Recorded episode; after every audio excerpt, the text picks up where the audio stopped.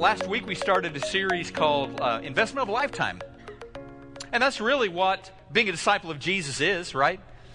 I mean, you say yes to the Lordship of Christ, and you, for the rest of your life, invest in His agenda, and amazing things happen.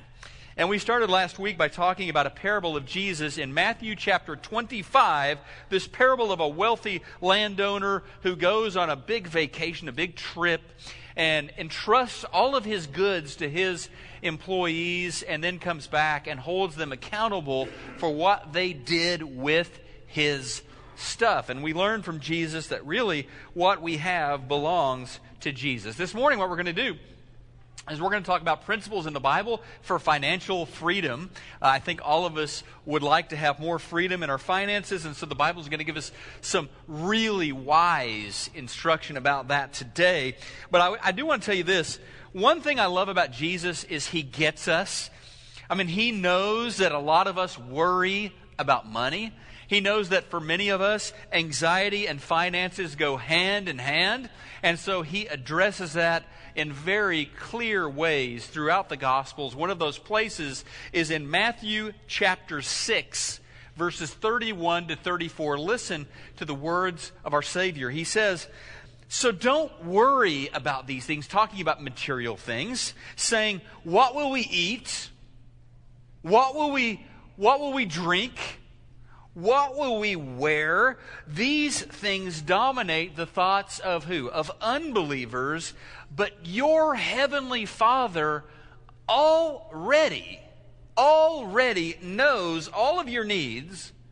Seek the kingdom of God above all else. Live righteously, and He will give you everything you need. So don't worry about tomorrow. A lot of wisdom here, for tomorrow will bring its own worries. Today's trouble, it's enough for today. I just love that. I love that idea that I have a heavenly Father who knows all about my needs and who is determined to make sure that me, as his child, my needs are being met. Um, and my job, my job is to trust in my Father's love, in his caring, and to put his agenda, to put his kingdom first in my life. And then everything, Jesus says, will be taken care of. Now, I want you to do with me this morning, or kind of participate in a little bit of a thought experiment with me. And so I have here a big wad of cash. Look at this. Yeah, yeah. Okay, this, this is from the children's program. This is actually play money, but we'll pretend that it's real this morning.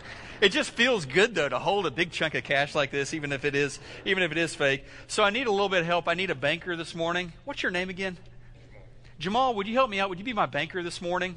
I mean, you can you can say, yeah, come up here, come up here, Jamal. So, yeah, Jamal, everybody, give him a round of give him a round of applause here, Jamal.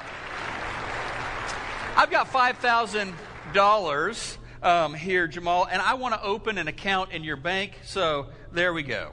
So you clack, clack, clack, clack on the computer. I got my account all set up. Now let's imagine, Jamal, that I come back to your bank in about a year, and or uh, not, not about let's say a month. Come back because Isla and I we need to buy a new washer dryer. So I need about $1,200 out of my bank account. So I come back in. I talk to a teller, one of your employees there, Jamal, and, and the teller uh, tells me, hey, um, we've got a problem. Problem. We haven't withdrawn any money yet. What's the problem? And the teller says, Look, you're going to need to talk to Jamal.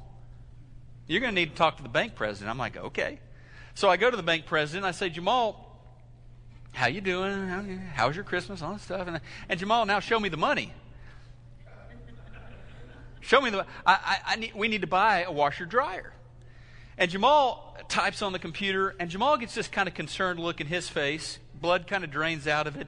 And Jamal says, Yeah, there, there is a problem. You see, um, Gordon, Mr. Dabbs, we decided to use your money to have a really awesome bank Christmas party for all of our employees. and we didn't spend all of it at the Christmas party. The board here at the bank decided that my wife and I needed a, a, a, bonus, a trip to Cancun, so you guys took a trip to Cancun. All of your money, I'm sorry, it's all gone. How would you react to that? I would think probably that one of you guys was putting me on, either a friend or a church member is kind of watching to see what's going on, having a good laugh. But once it dawned on me that this was real, that my money was gone, I don't know what I'd do. I know I wouldn't want any of you there to see what I would do or hear what I would say. I think the bank security guard would pray, Can I have my money back, Jamal? Thank you. You were great. You were great. But I would be livid. Now, I want you to imagine that you are the bank president. You're the bank. And that God is the one making the deposit of His stuff into your life, of His assets under your care.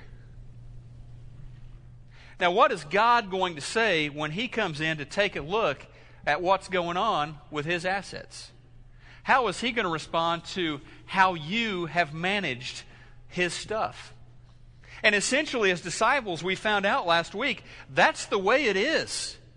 I mean, nothing we have is really ours. He generously lets us use time and talents and, and health and influence and, yes, money that really belong to Him, but He is going to expect that we use that for His glory, for His kingdom. And I believe that financial freedom starts right here with the recognition of this foundational principle. So write this down on the outline this morning. Here it is. Disciples know that they are stewards. That's the biblical word for managers. We are stewards or managers of God's stuff. Whatever, that, whatever we have, in reality belongs to Him. He has deposited it into our lives. Now, what are we going to do with His stuff? Now, that may sound a little bit scary a little bit heavy to you, but I actually believe it brings peace. Why? Because of the heart of our Father. Because we get to know the Father. We know how generous is, He is. We know how, how freely He allows us to use His stuff. It's amazing. And as Jesus said, if we will trust Him, and we will put his kingdom first then matthew 6.33 my father will give me everything i need now that brings peace. That is good news. So, that foundational principle we talked about a lot last week. This morning, let's get into some specifics. What does Scripture say about specifically what I can do to experience financial freedom? And the first thing is this it is the first thing it is to put first things first. Write that down on your outline. Number one, I will put first things first, which for a disciple, those first things involve A, passion for God, and B, compassion for people. Or as Jesus will say in Matthew 22, it's putting God first. Love God with all your heart, soul, mind, strength, and then love your neighbor as yourself. Let those two foundational principles guide how you spend, how you save, how you invest. Let them guide your financial decisions. And I share here a lot the principle of tithing tithing, giving 10% off the top of your income back to God as a biblical starting point for honoring Him with your finances. Tithing, no, it is not an Old Testament principle. No, it is not a New Testament principle. It's just a principle. It's a divinely inspired principle. Um, in the Bible, you find tithing show up centuries before there is a tabernacle or a temple in Jerusalem, centuries before there are Levites, centuries before all of that. In fact, you find people like Abraham and Jacob tithing, giving 10% off the top to God centuries before it was ever mandated or obligated or a, a legal requirement. They did it because they recognized the wisdom of it, the principle of it, of putting God first. Listen to what Jacob said one time to God. Jacob said in Genesis 28, verse 22, Jacob said, Of all that you give me, I will give you a tenth. Did you see how he recognizes it all comes from you? Of all that you give me, I will give you a tenth. So essentially, John Scott, when we do our offering time here every week, we could call it the returning time. We're just returning to God what is already His. Now, giving 10% or returning 10% to God, that is a way that I honor God, that I say, Your kingdom is first in my finances, in this part of my life. Proverbs chapter 3, verses 9 and 10 say this Honor the Lord with your wealth and with the first fruits, that's right off the top, of all of your produce, then your barns will be filled with plenty, and your vats will be bursting with wine. And that's very personal to me and to Isla this week because, as we do each year, we went through our annual process of determining what our tithe will be for 2018. Um, and we've been doing this for the last 20 something years.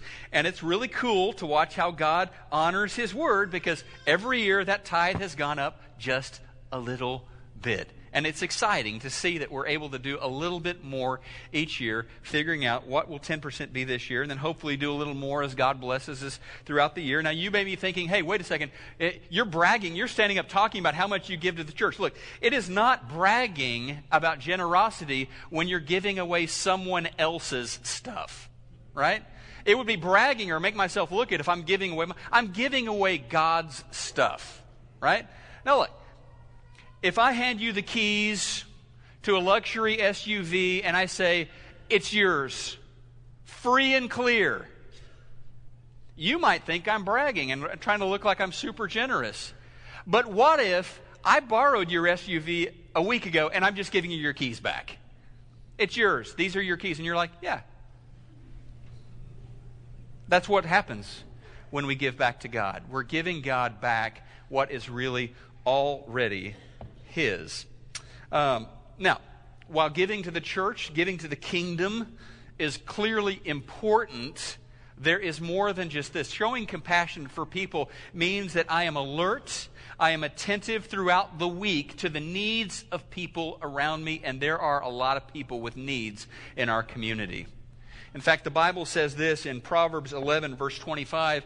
The Bible says, A generous man will prosper he who refreshes others will himself be refreshed. God is saying, look out for those around you, care for their needs, and God will bless you in return. So it starts according to Jesus with giving, uh, putting first things first, making sure that my financial choices are guided by the kingdom of God and compassion for people made in the image of God.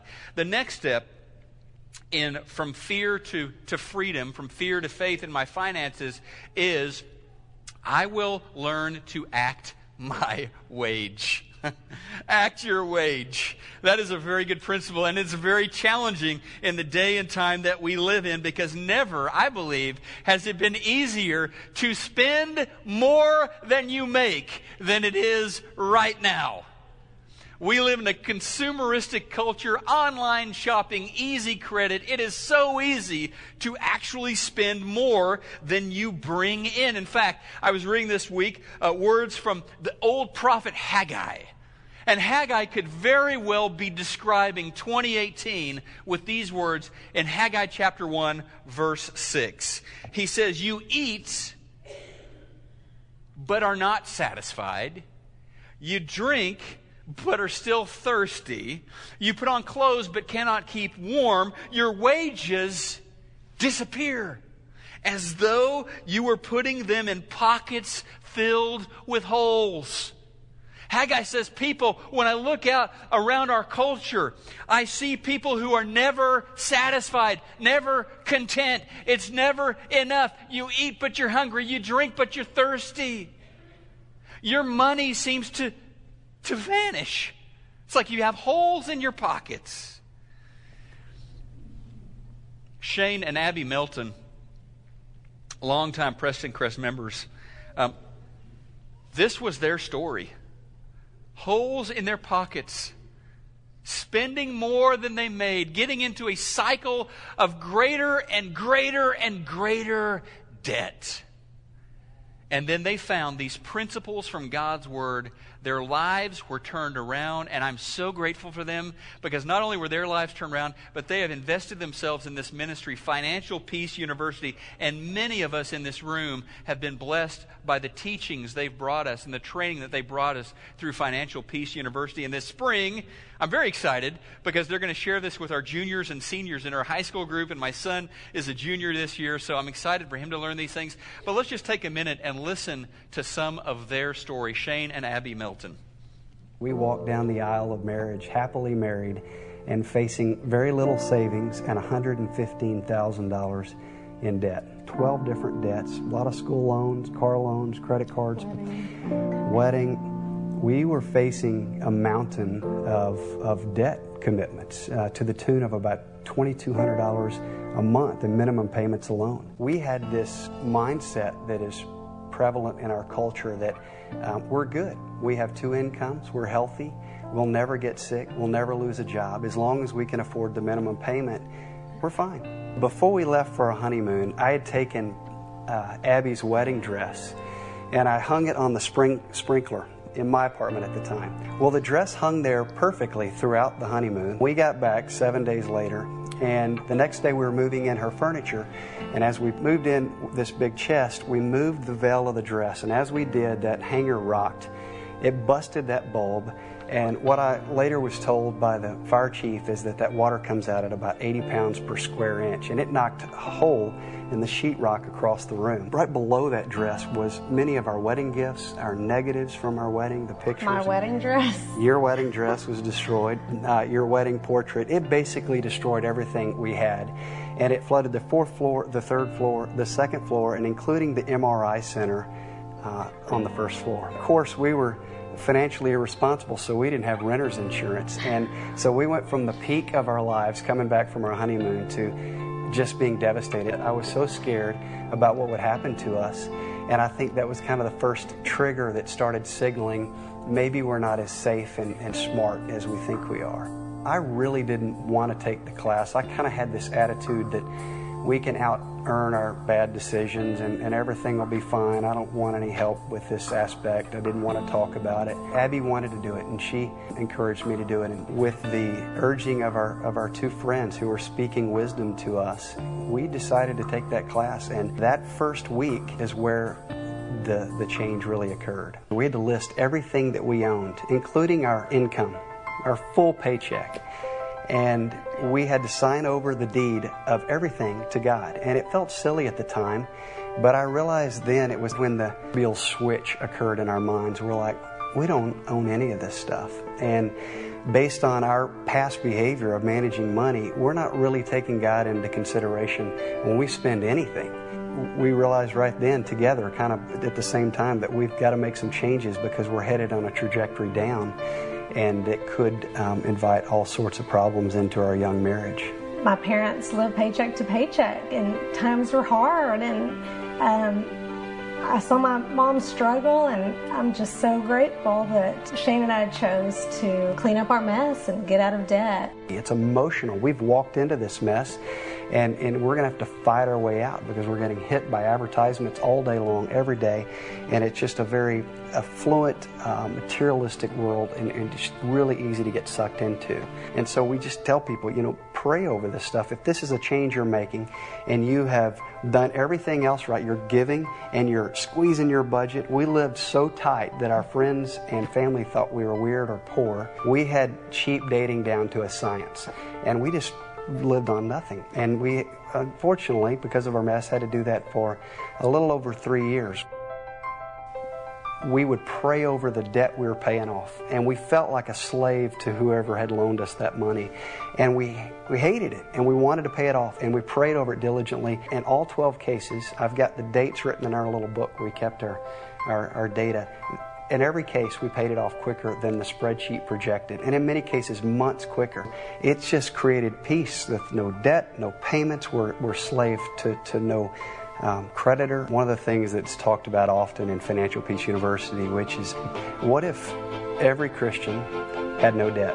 How much more would we give? How much more could we do as a community at Prestoncrest, locally and abroad? Encourage everybody to, to take a leap of faith and just say no to debt. I know it's strange in this society. There's no regrets here. 1 Chronicles 29 11. Everything in the heavens and the earth is yours, O Lord.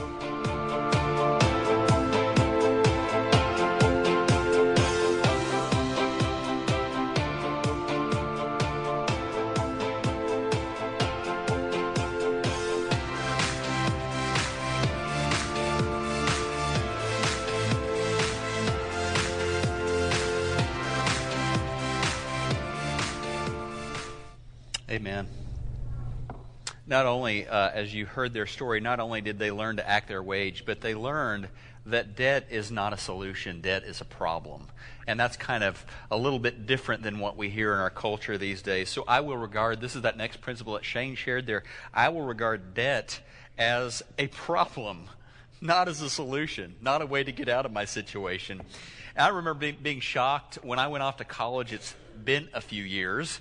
I got off to college my freshman year, and I was shocked by how many offers I got for credit cards.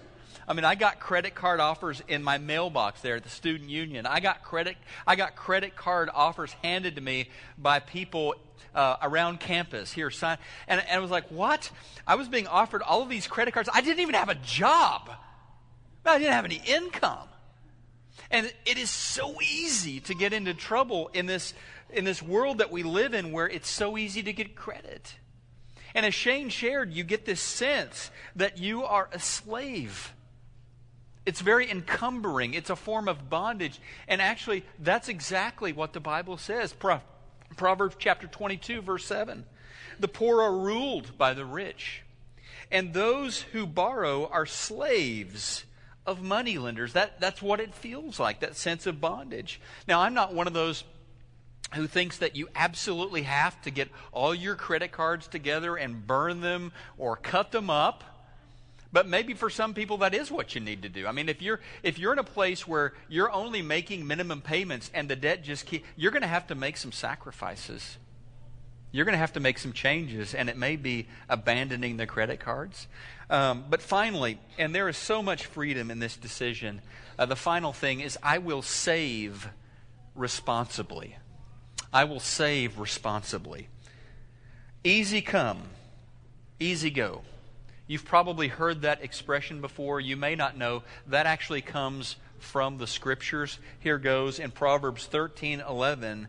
Money that comes easily disappears quickly, but money that is gathered little by little will grow.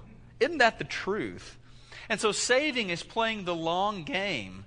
It's, it's following God's principle and saying, over time, if I am patient and I am persistent and I keep putting a little bit away, I will find that that nest egg will grow and be a blessing to me and perhaps even future generations. The Bible takes us to one of the most vulnerable creatures in the world, an insect, the ant.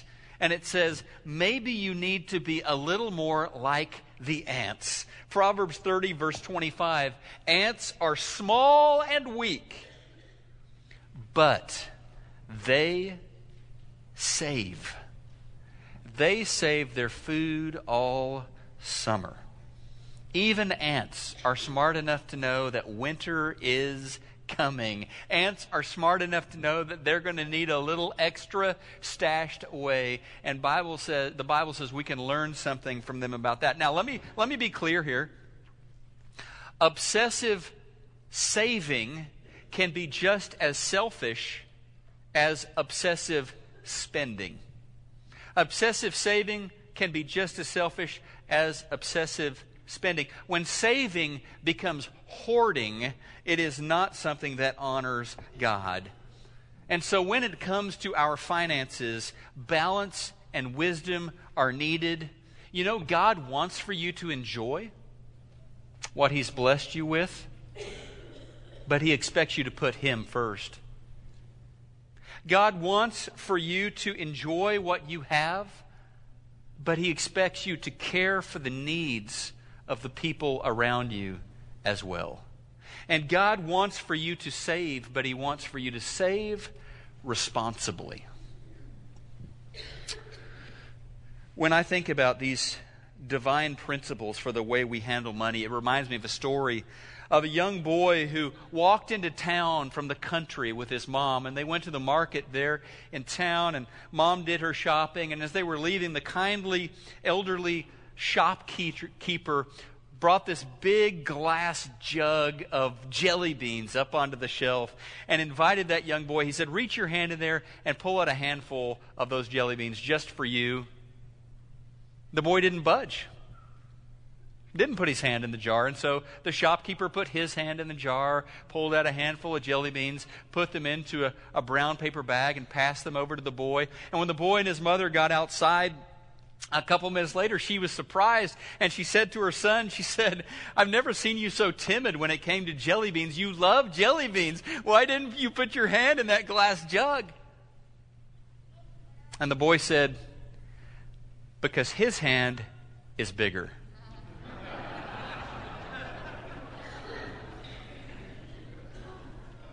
I can follow my own way, my financial wisdom or I can follow the Father's financial wisdom. And I will trust and I will obey and I will put His kingdom first because His hands are bigger than mine. His hands to take care of me and my family, His hands to bless me and my family, His plans to multiply, His hands are bigger than my, mine. And that's why I trust and I obey the Father instead of my own counsel, instead of my own selfish ways. And this morning, you can make a decision uh, about your own finances. You can make a decision to put on Jesus Christ as your Lord and Savior, be baptized into Jesus. You can get with somebody, put your arm around them, and just say, Hey, I need prayers about this is keeping me up at night, this debt, or this unemployment, or this spending problem that I've got. Our Father cares for us. And if you have a need, bring it before the Father and ask Him to be at work in your life. Let's respond to him as we stand together and worship.